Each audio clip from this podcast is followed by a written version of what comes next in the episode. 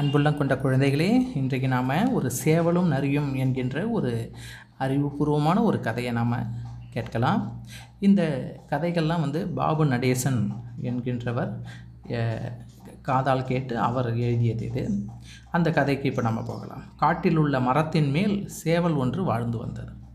அது காட்டு சேவல் ஆனதால் கண்டதை எல்லாம் தின்று உடல் கொழுத்து திரிந்தது. நல்ல பலசாலியாகவும் இருந்தது. அது கொக்கரக்கோ என்று கத்தினால் காடே அதிரும். அது இருந்த மரத்தின் வழியாக தினந்தோறும் நரி ஒன்று செல்லும். போகும்போதும் வரும்போதும் எப்படியாவது இந்த கொழுத்த சேவலை பிடித்து ஒரு நாள் உணவாக்கி கொள்ள வேண்டும் என்று எண்ணியவாறு ஆசையுடன் சேவலை பார்க்கும். சேவலுக்கு நரியின் பார்வை புரிந்தது. அதனால் தனக்கு என்றேனும் ஆபத்து நேரிடலாம் என்று கருதி மிக எச்சரிக்கையுடன் இருந்தது. சேவல் அந்த மரத்தை விட்டு இறங்காத காரணத்தினால தன் எண்ணம் ஈடேற முடியாமல் தவித்தது நரி. இந்த சேவலை தந்திரத்தால் தான் வளைத்து போட்டு தனக்கு விருந்தாக்கி கொள்ள வேண்டும் என்று தீர்மானித்தது. ஆகவே ஒரு நாள் நரி அவ்வழியே வரும்போது மரத்தின் கீழ் அமர்ந்து சேவலிடம் பேச ஆரம்பித்தது. அழகிய சேவலே உனக்கு விஷயம் தெரியாதா இன்று நம்முடைய சிங்கராஜா ஒரு உத்தரவு போட்டிருக்கிறார். இன்று முதல் ஒரு வருடத்துக்கு யாரும் யாருக்கும் பகை கிடையாது. இது சமாதான ஆண்டு. எந்த விலங்குக்கும் மற்ற விலங்கால் பிரச்சனை வரக்கூடாது. பிரச்சனை வந்தால் கடும் தண்டனை தரப்படும். எனவே எதிரிகளாக இருந்த விலங்குகள் எல்லாம் ஒன்றாக சேர்ந்து விட்டன. அவை காட்டோர அருவி பகுதியில் நிலா வெளிச்சத்தில் ஊழலலா பாடி ஆடிக்கொண்டிருக்கின்றன. எல்லா விலங்குகளும் ஆளுக்கொன்றை ஜோடி சேர்த்து கொண்டன. எனக்குத்தான் யாரும் இல்லை என்று நினைத்தபோது நீ என் ஞாபகத்துக்கு வந்தாய்.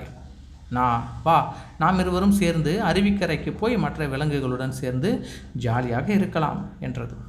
நரி பேச பேச சேவல் அதை பற்றி சிறிதும் கவனிக்காமல் வேறு ஒரு உயர்ந்த கிளைக்கு சென்று தலையை எங்கும் அங்குமாக ஆட்டி பார்த்து கொண்டிருந்தது. அதை பார்த்த நரிக்கு எரிச்சலாக இருந்தது. நான் எவ்வளவு இனிய செய்தியை சொல்லி கொண்டிருக்கிறேன்? நீ என்னவென்றால் மரக்கிளைக்கு மேலே சென்று எதையோ வேடிக்கை பார்க்கிறாயே என்றது. நரியாரே நீங்கள் சொன்னதை கேட்டேன். ஆனால் அதைவிட முக்கியமான சமாச்சாரத்தை நான் கவனித்து கொண்டிருக்கிறேன் என்றது. அதைவிட முக்கியமான சமாச்சாரமா? அது என்ன? என்றது நரி. வெகு தூரத்தில் இரண்டு உருவங்கள் ஓடி வந்து கொண்டிருக்கின்றன என்றது சேவல். அவை எப்படி இருக்கின்றன? என்று பயத்துடன் கேட்டது நரி. இரண்டு நாக்கை தொங்கவிட்டிருக்கின்றன. அதன் கண்கள் பளபளவென ஜொலிக்கின்றன. அங்குமிங்கும் பார்த்து எதையோ மூக்கால் முகர்கின்றன. அதற்கு நான்கு கால்கள் இருக்கின்றன. உங்களை விட உயரமாக இருக்கின்றன. ஆ இப்போது கூர்மையான குறைப்பற்களும் தெரிகின்றன. ஒருவேளை அவை ஓநாய்களோ? என்றது சேவல். நாசமாக போக அவை ஓநாய்கள் இல்லை வேட்டை நாய்கள். பார்த்தால் கடித்து குதறிவிடும் என்று கூறியவாறு ஓட்டம் எடுத்தது நரி. நரி ஓடுவதை பார்த்து சேவல் சிரித்தது.